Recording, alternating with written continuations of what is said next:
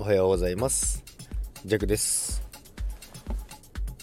1月26日火曜日です。今月も残りわずかとなりましたけども今日はですね占い9位なんですよね。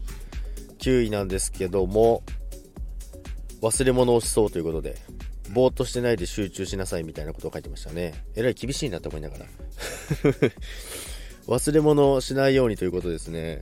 でも弱はですね、ほとんど忘れ物しないんですよね。めったに忘れ物することないんで、結構あの、そういうの確認してから出るんで、でもまあたまにありますけど、そんなに思い返してもあんまりすることないですね。忘れ物。よく忘れ物する人もいますよね。まあ、それはそれで、ね、可愛いところかなと思いますけど、まあ、忘れ物の内容にもよりますけどね。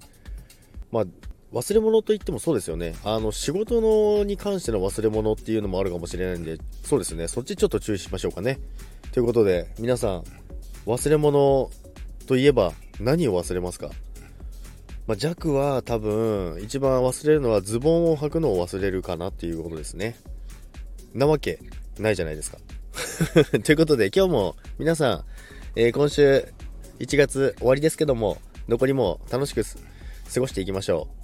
ということで皆さん、今日もいってらっしゃい。さよなら。